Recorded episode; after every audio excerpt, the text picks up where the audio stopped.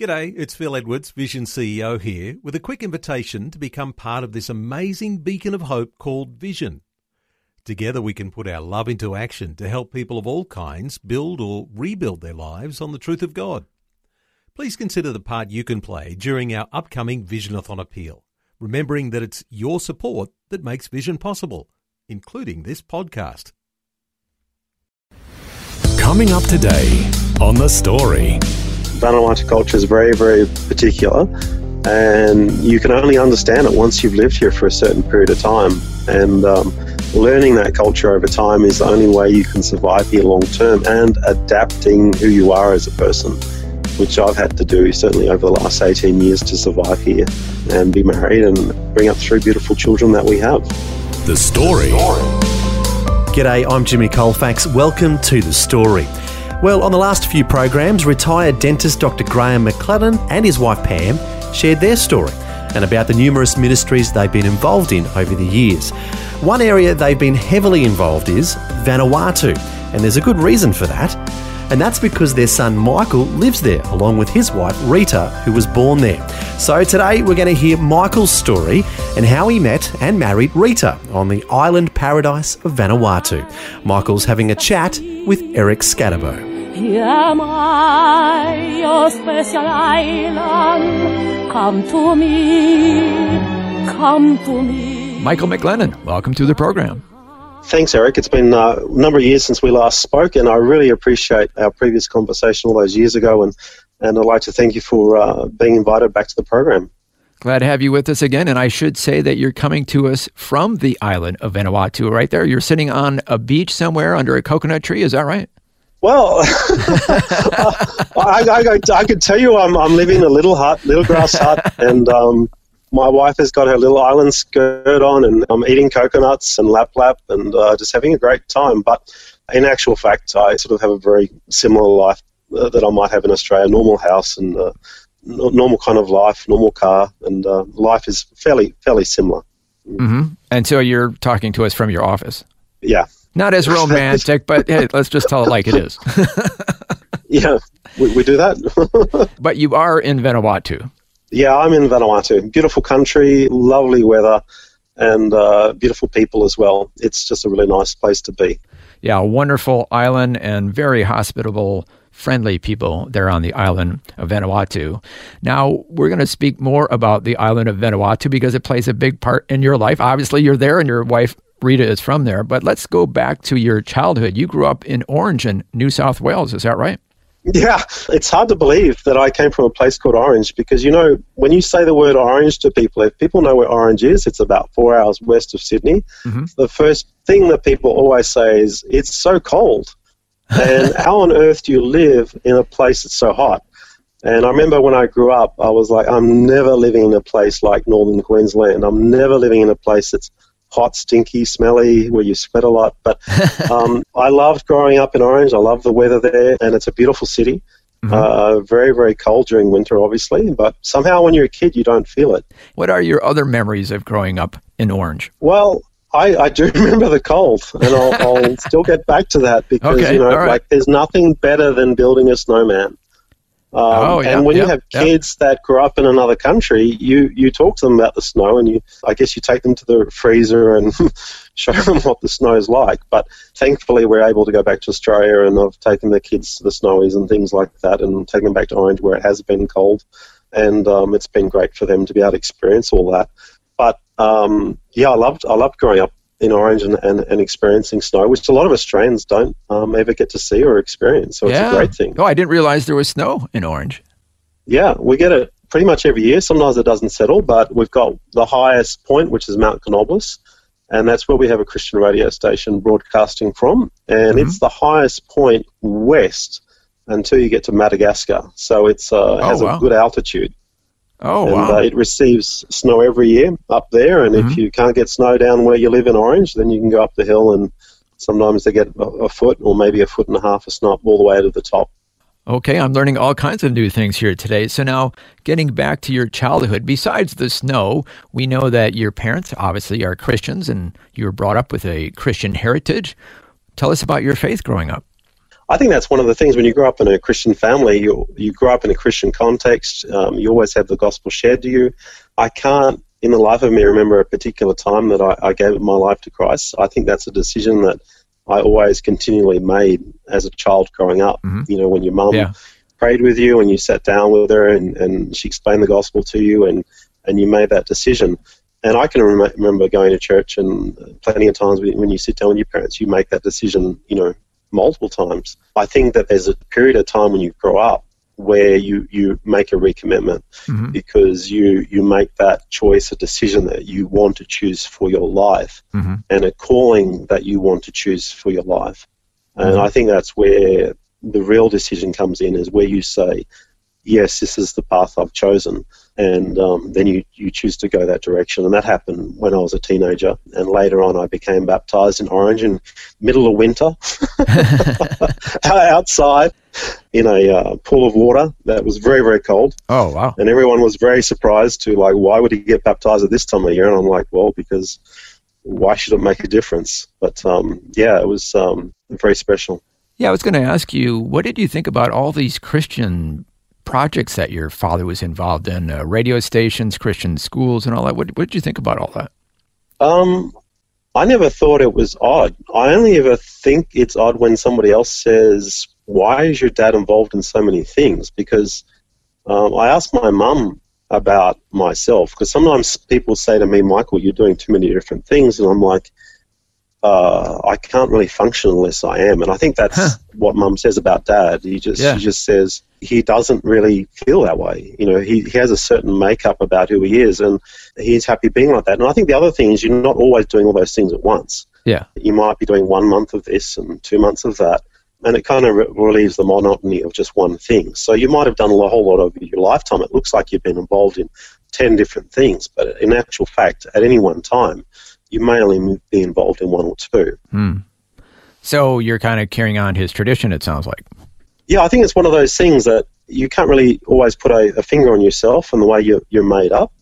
But um, I seem to be able to multitask different things at one time, and I feel completely fine at that. I think the the downside of that sometimes is that maybe you're not as fully committed in one area as you should be mm. to hmm. excel in that yeah. one thing.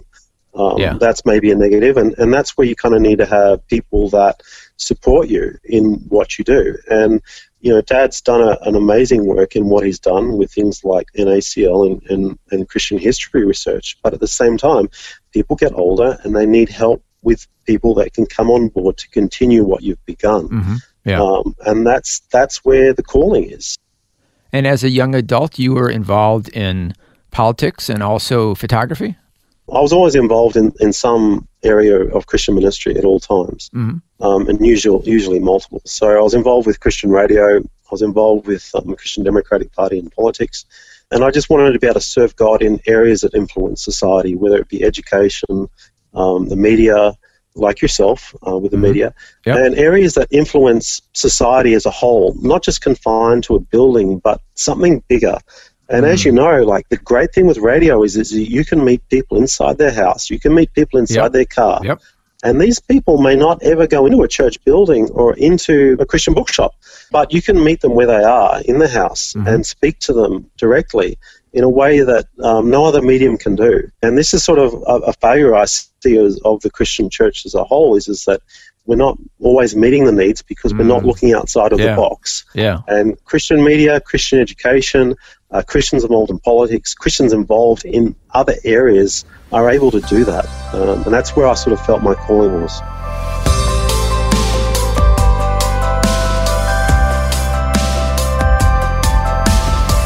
You're listening to The Story. Today, Michael McLennan is sharing his life journey.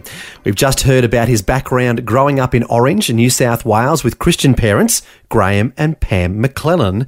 Next, we'll hear about a short term missions trip he took to Vanuatu and how he met his future wife. All that and more is coming up when we return. The Story. If this program has highlighted something you'd like prayer for, we'd love to pray for you. Call 1 800 Pray For Me. That's 1 800 772 936. It's a free call. Or text 0401 132 888.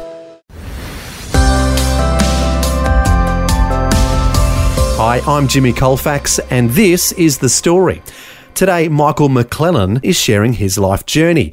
Before the break, we heard about how he grew up in Orange in New South Wales, which has a reputation of being pretty cold. Next, we'll hear about a trip he took to a very warm place, Vanuatu, in the South Pacific. Here am I, your special island. Come to me, come to me. Now let's get to the part we've all been waiting for. What led you to go to Vanuatu and meet a certain young lady? well, I didn't come to Vanuatu to meet a certain lady. But, you didn't know it at the time. I didn't know that at the time, but I originally came invited by uh, this Presbyterian church in Springwood, and they were doing a school building project, and um, they needed a, a, teacher to help um, with the kids' education. And it was a, a three month project. You could volunteer for three months. I think I volunteered for about six weeks, and it was just to basically help build a school and teach the kids reading. And um, I had a teaching degree by that time. And so I thought, well, it's only, I think, $900. Um, I'll go and I'll, I'll help out help build this school and um, teach the kids uh, basic literacy. And there was a, a lady that was friends with the people that organised it, and she was uh, local, and she worked for the airline, which was Air Vanuatu. And uh, she spent a couple of weeks out there, and we spent a lot of time together. and she was also an ex-teacher, and that's uh, now my wife, um, Rita and um, we held a long distance relationship for three and oh, a half hold years. on, hold on, Michael, hold on. We need more details here. So you're working with her. She's just a colleague, a coworker in ministry. When did it go from a colleague to something more? You know, I can remember the first day um, when uh, she turned up, and I saw this girl at a distance. And because in Vanuatu, everyone is short, and she was really tall. She had a beautiful figure. She had the most amazing smile. And I was up on this building constructing this uh, this school building, and a couple of minutes later, um, they asked us to come down and, and introduce ourselves to um, this girl that had arrived, and uh, that's how we first met. And uh, yeah, we spent lots of time together, just going on walks and stuff like that. And um, and I guess that's where uh, you know you you you sort of begin to like someone, and then you hold hands and you just fall in love, and and uh, yeah. So romance flourished on the beautiful island of Vanuatu. Uh, you could ask my dad, but I mean, like, I I caught the Bali Ha'i fever. um, Bali Ha'i, Bali Ha'i, Bali Ha'i. I really did catch the Bali Ha'i fever, and you know, it it um, you know you, you you you have all these images of, of what that Bali Ha'i fever is. Now um, you should you should explain. That's a, a song from uh, the South Pacific movie where somebody is on an island and falls for a local girl. It's been a long time since I've watched the movie, but that's the gist of the story. And you asked my dad; he said that that's what sort of uh, happened to me. But um, she was beautiful uh, and beautiful character and really nice smile and um, I didn't realize at the time how much of that happened to culture, but she mm. agreed with everything I said, and that was mm. the hmm. best bit. now, now turning to a little bit more serious topic. Uh, no, this is a interracial relationship. She's Melanesian, dark, black, like like my wife. My wife is from St. Lucia in the Caribbean. So you you had to make the same decision that I had to make to date somebody and eventually marry somebody of a different ethnicity, a different race. How did you feel about that? It's hard to answer that directly. I think when I was in the village, there was a pastor who was there, Presbyterian pastor, and he asked me a question. And it was in reference to this girl, who's my, now my wife, who I've been spending time with. And he said, What do you think about that, that girl? And I can remember responding to him by saying, When you choose your wife, you choose your future. You choose the direction of your future. And I said, I don't really see anything wrong with Vanuatu as a future. Hmm. I can't see any warning bells. I can't see anything of why I shouldn't commit to that as my future. And that's kind of like the decision that I made, I think, then, is, is that it just seemed like a, a reasonable way forward. And so the whole racial thing, it didn't sound like it even entered your mind. You were more concerned about her being uh, the one for you and who God put in your life. I think the priority always is someone's faith when you're a Christian, mm-hmm. um, yep. and whether you're equally yoked maybe the downside to that is the naivety of not understanding cross cultural relationships or the culture itself. Hmm. And I can say that after having struggled through a long distance relationship because we, we were a long distance for three and a half years. I was living in Orange, she was living in Port Vila. And the second part of that is when I got married, and there's this huge cultural gap um, which took me years to understand. And I would say I probably really only understood after 10 years in terms of making our marriage work in a way that made our marriage a lot better. Because there's always difficulties. I think there's more difficulties if you're cross cultural. Oh, yeah, definitely. Um, Although, actually, I would say that there's certain advantages. Uh, one of the things that you know you're going to face in a cross cultural marriage is you're going to be freaked out from time to time at things that are done differently. But I think that's kind of an advantage because you go into it knowing I'm going to be freaked out from time to time. you, you expect it. I think it's crazy that just how different things are and how even to the point that you don't get accepted by other other people. I was in Sydney once and um, and we had our daughter uh, who was about six or seven at the time and she was pushing her own stroller around. And I didn't ever realize how differently people perceive you as a couple until this one day when she's pushing a stroller around on her own, nobody could find the parent. And all these people are asking each other, where's the parent? you know, where are they? And, you know, somehow um, they finally looked over at this middle aged guy, me, when I shouted out, Grace, I'm over here. And then they're like, oh, there's the parent over there. But Chinese people marry Chinese, English people marry English people, black people marry black people, and that's all you ever see. You very rarely see black people marrying white people, and mm. we're the exception. You and I yeah. are the exception. Yep. It's just you don't see that often. Yeah, some people thought that my wife was uh, like the babysitter for our children. oh, my wife says it all the time. Like if somebody turns up to the house, she goes, "Oh, I'm just the house girl." well, she has a good sense of humor about it all. No, she just says that it's a joke. Yeah. And, you know, yeah. just for the reaction. Um, yeah. And sometimes they never figure it out. um, but it, it is funny. So, what year were you married? Yeah, we were married in 2002 mm-hmm. in February. Yep. And um, it was interesting. We had a local local wedding, um, which I didn't organize anything from my end. Um, so I didn't know what to expect. But it was very, you know, mixed between European and local. Mm-hmm. And it was a beautiful time. Well, time has really flown by a lot. So we have to kind of wrap up our conversation. But you've been obviously living there in Vanuatu since you were married in 2002 and involved in various Christian ministries. Is that right? Yeah, I've worked uh, initially. The first thing I did was uh, set up the Christian radio station here, mm-hmm. and worked with that for a long period of time. Initially, we started. We had probably about sixty percent of the uh, the listenership in the very beginning, mm-hmm. and back then there was only one other station, so that was very very easy to do that. And the other thing where that I've been involved with is just is Bible printing projects. Initially, I'd hear stories of people who went to the islands and they'd tell stories about going to churches and not finding any Bibles. They're literally, if people were asked to bring a Bible to church, there might only be that one elder, two elders that would have a Bible, and just the pastor, and that was it. Mm. And oh, literally, wow. that that was it. And so when I heard this, I was like, well, how can I stand by idle and not do anything about it? Hmm. So um, I tried to work with the Bible Society of the South Pacific to get permission to reprint initially a, a book of the Bible.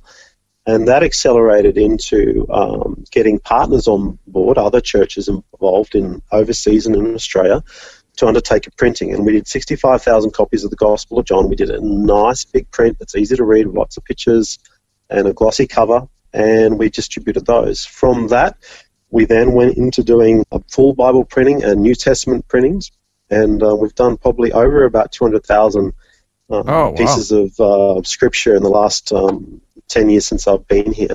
Wow. So having an impact there, kind of carrying on the same tradition as your father, being involved in many different ministries at the same time. Finally, uh, you had a significant moment in your life was when in 2015 Cyclone Pam hit. Is that right? Yeah, it's really uh, psychologically traumatizing to really think about it. Um, mm. It's that devastating what it did to the country.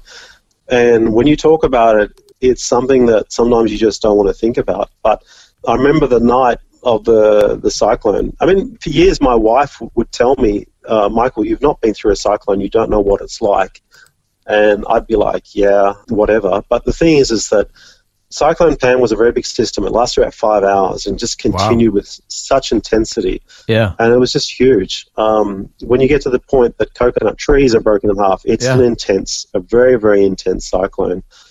And um, during the cyclone, you know, where the wind buffeting on our building at you know 350 kilometers an hour, just incredible intensity, we saw this light up in the sky and it was moving around and my wife was like come michael look at this light. I think it's you know i think it's a sign or something. And and i was like okay okay i'll, I'll stop mopping the floor and the kids were coming out and we yelling at them telling them to get back in their room. It was the only room that was dry in the house.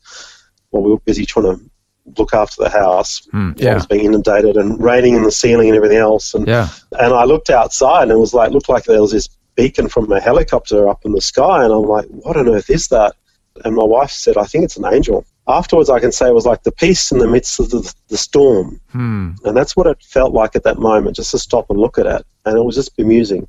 Looked at it 10 or 15 minutes, and it turned off. And, and, and I was like, honey, I don't want to say it's an angel or something like that because I'm going to probably wake up tomorrow and find out there's an, a, completely natural explanation for it. You know, hmm. like yeah.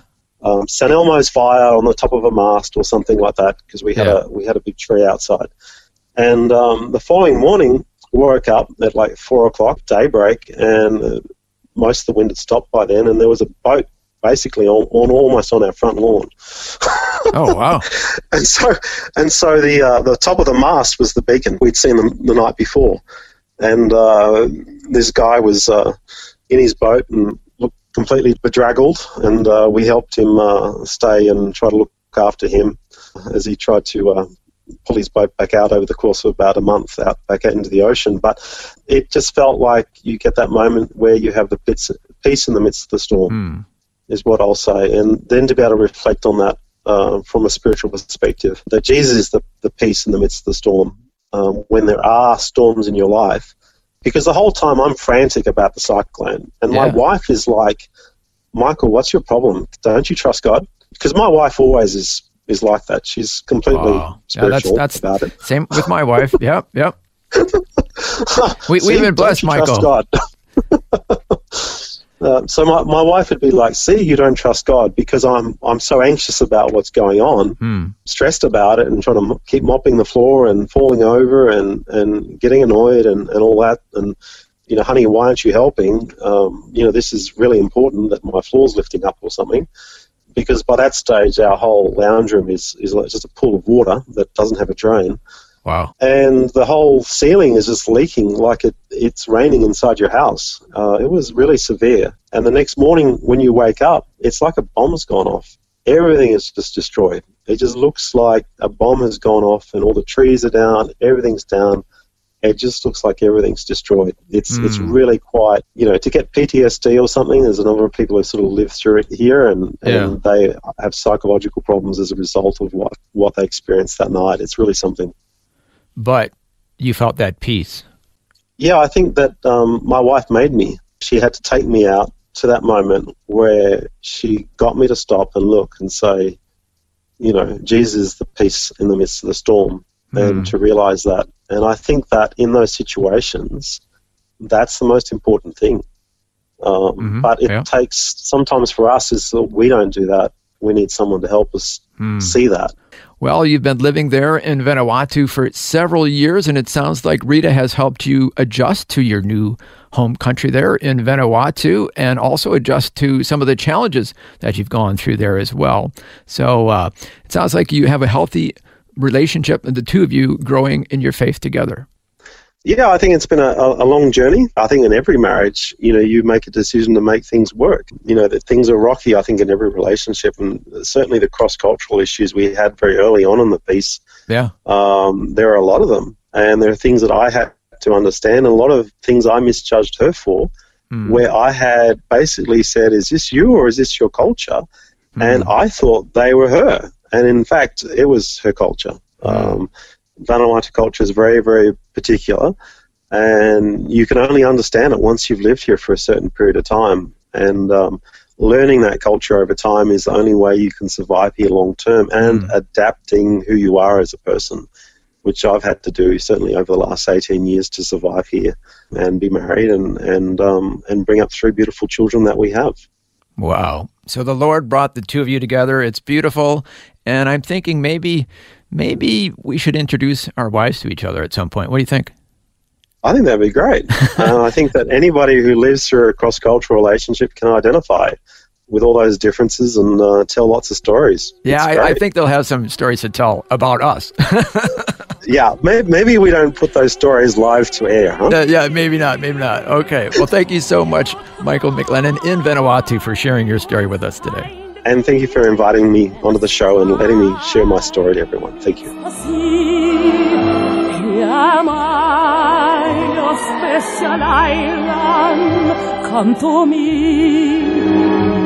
Come to me. That was Michael McLennan coming to us from the island paradise of Vanuatu in the South Pacific. But as we heard, even an island paradise has severe storms from time to time. And that was certainly the case in 2015 when Vanuatu was battered by Cyclone Pam, which was one of the most intense tropical cyclones in the South Pacific. Michael and his wife Rita certainly went through an intense and scary experience, but as Michael shared, Rita helped calm him and their faith in God helped them get through it.